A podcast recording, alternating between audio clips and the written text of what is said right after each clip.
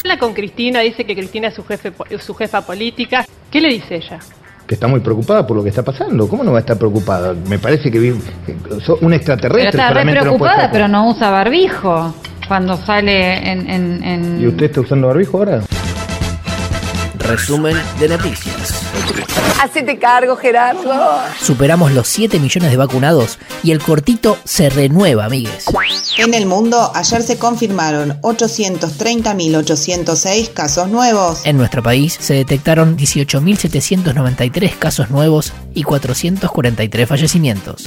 en ese contexto les pido por favor no no no nos descuidemos, no nos descuidemos porque porque el problema está muy presente. India marcó un nuevo récord de 350.000 contagios en 24 horas. Estados Unidos y la Unión Europea anunció el envío de ayuda. Alemania no relajará restricciones hasta fines de mayo. Japón declaró por tercera vez estado de emergencia. Y Brasil superó las 390.000 muertes. En nuestro país, el domingo llegó el primero de los tres vuelos con vacunas de Sinopharm. Son 384.000 dosis. El resto arribará entre hoy y mañana. Bueno, en el caso de estas dosis que son Sinopharm, van a ser segundas dosis. En Córdoba hay un promedio de 1.760 casos diarios y el personal de salud pide más restricciones. Pide lo mismo la Asociación Médica de Santa Fe. Y en Areco clausuraron una feria ganadera a la que asistieron 1.500 personas. Oye, tan pelotudo, viejo. Este viernes vence el DNU con las restricciones vigentes y sigue pendiente el fallo de la Corte sobre la constitucionalidad del DNU. A Cava le quedan 76 camas de terapia intensiva del sistema público. De, de esas 1.100 camas que están ocupadas de terapia intensiva en la ciudad, el 35% son bonaerenses. Pueden ser bonaerenses, santafesinos, croatas, lo que quieras. Pero la ocupación de camas sigue superando el 83%. Nada más que eso. Este fin de semana hubo reunión entre Fernández y Kisilov.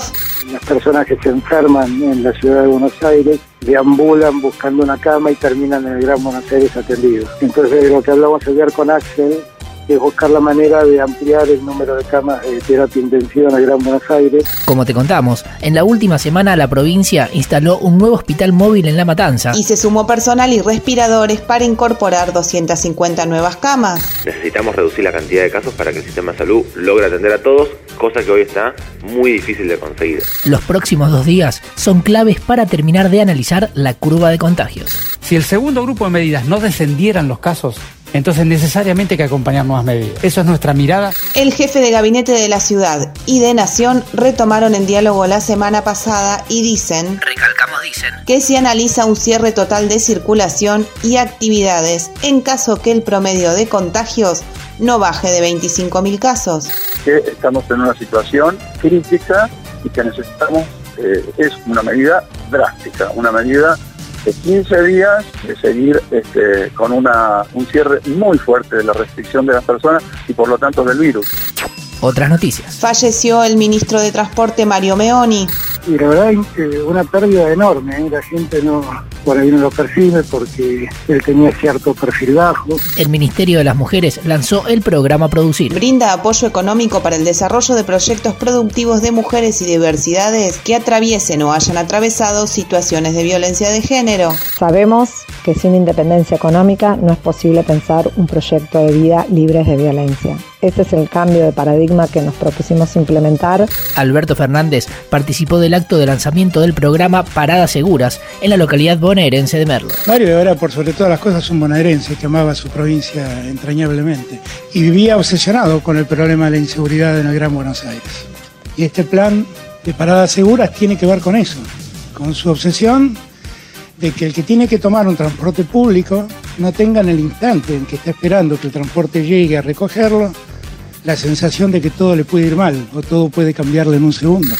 Parlamentarias. El ministro de Justicia, Martín Soria, expuso ante la Comisión de Asuntos Constitucionales y Justicia de Diputados sobre la reforma al Ministerio Público Fiscal. El proyecto ya cuenta con media sanción en el Senado y el oficialismo busca su aprobación en la Cámara Baja.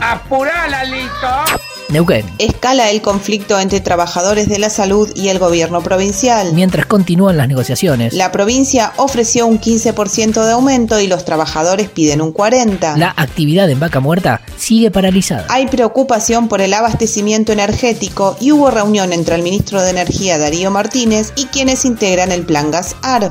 mientras nosotros estábamos eh, poniéndole el cuerpo a la pandemia, el gobierno de Neuquén nos congeló el salario mientras la inflación seguía aumentando y este año en, en paritaria no fue reconocida esa inflación y tomaron la espalda de, la- de nuestras asambleas un 12% al básico El gobierno de Neuquén pierde a razón de 7 millones de pesos diarios solo por regalías debido a los cortes. ¿Y no sería más barato arreglar un buen aumento con los trabajadores?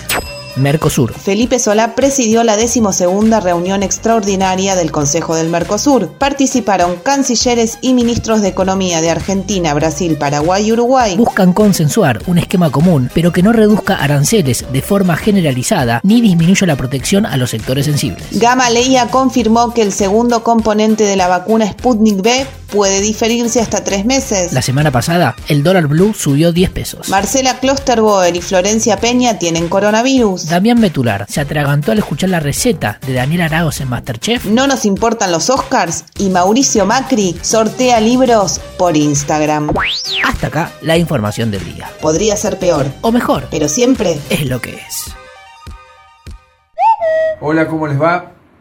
Muchos me pidieron que sortee 20 libros, así que acá estoy por empezar a firmarlos.